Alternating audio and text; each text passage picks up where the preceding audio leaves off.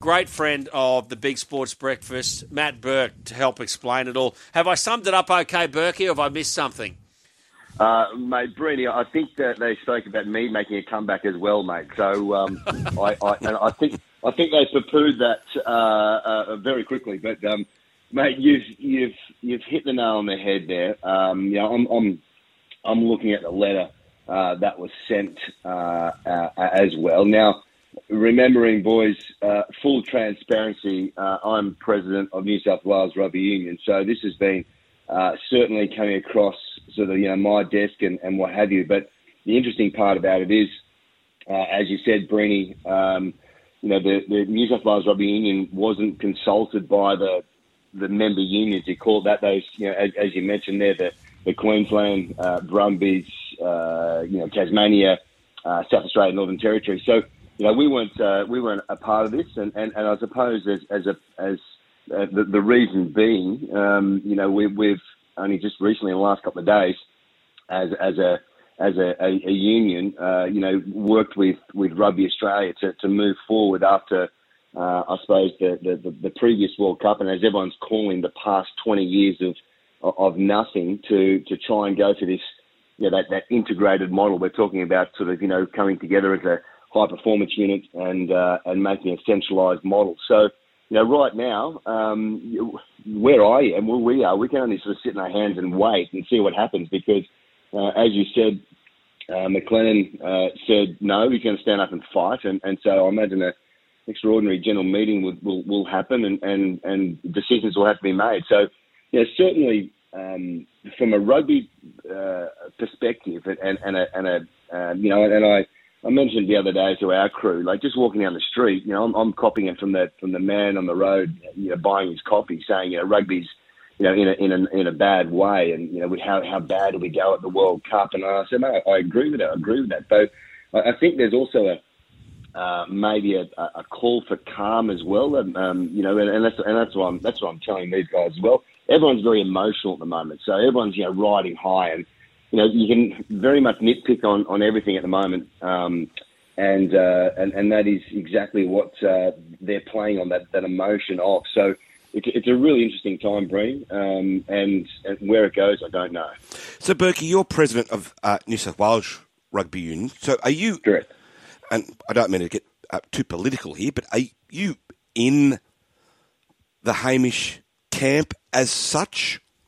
Well, Hamish is a mate of mine, mate. So, sure. um, uh, you know, I, I've, again, the, the old full disclosure. Um, Absolutely. And, um, and you know, I, I've... You talk about when you talk about the, the decision-making about sort of, you know, uh, Sueli, um, you talk about sort of the Eddie Jones thing, and, and I remember, you know, thinking, wow, they've, they've got young Joseph across, and, you know, I... All I want for that young kid is for him to play some footy. You know, ever since he's he's been in school, he's been sort of dragged back and forth in a in a in a battle between rugby league clubs and then now rugby union. All I want, all I want for him to play well uh, and, and have a crack. Um, that that doesn't come until uh, twenty twenty-five uh, when the Lions series sort of comes around. So hopefully he can sort of get up to speed and go well there. So, you know, he put noses out of joint, as in Hamish put noses out of joint in that in that regard because, you know, we're. You know, we're, we're talking about, you know, maybe taking away from the, you know, the, the, the funding of the juniors and the rest of it.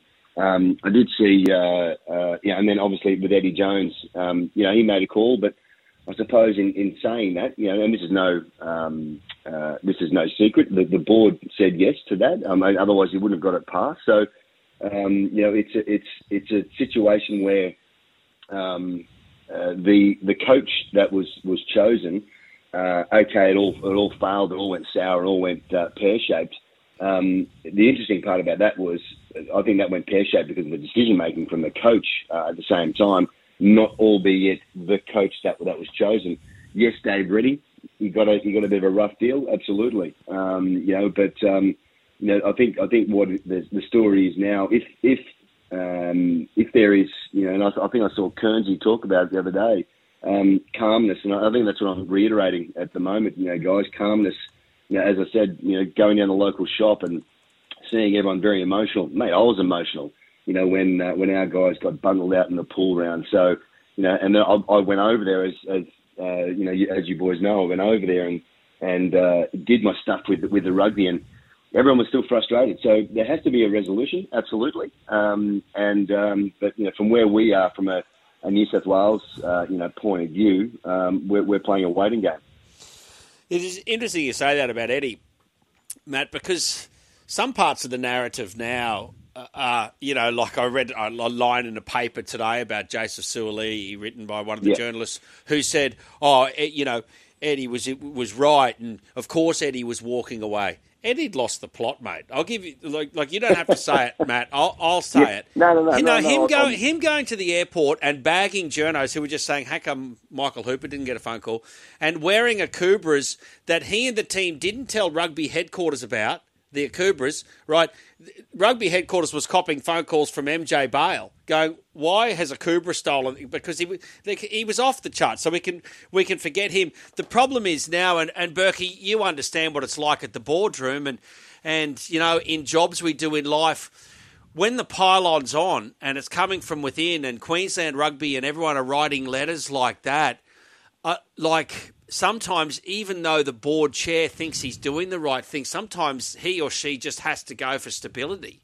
Yeah, yeah. Look, I, I and, and I totally, totally understand that, uh, Brady. Absolutely. Um, you know, when when sometimes when, when there's heat, I think um, uh, I think the uh, the one of the one of the key words. I, I remember, I remember a great word. One of the guys, um, uh, one of my mates said about about Jones and, and sort of you know where he was and. Uh, it was it was that misplaced arrogance of sort of saying, you know, what well, what what's wrong? You know, what's what's wrong with what I'm doing? And and I think that was a, a massive frustration. And and, and Brady, I was at work when when he uh, when he said, you know, give all the, the journos an uppercut. You know, I'm yeah. sitting there, you know, listening to it, and I'm laughing. And and, and, and as and as it all happened, the, the the guys that were around me, you know, that, that just that just you know. stirs the hornet's nest, doesn't it? You know, oh, so, yeah. You know, all, all you want to do is, and I remember one of the boys at work saying, "Mate, I can't wait to do the story when he comes back and, you know, if, if things don't go well." And, you know, that was a that was a, a, a rookie team that got sent over there. Crazy. Um, it was uh, it was frustrating. So, you know, mate, I, I I totally agree with you there that, that he um, that he lost the plot in in that space. It was a it was a it was a head scratching uh, time for Australian fans.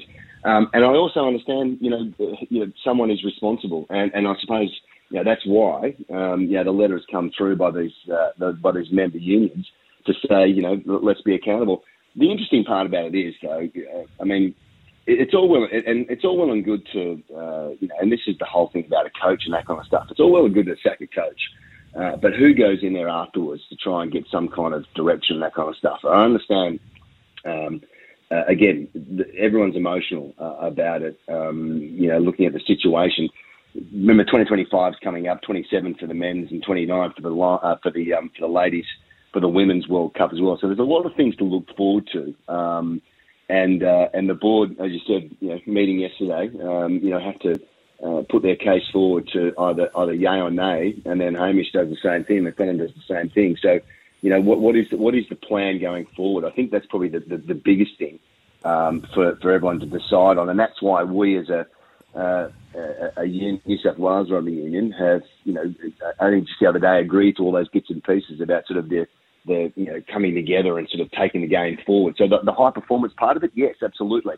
Um, there's some nitty gritty about some other stuff that the other states uh, aren't into as of yet.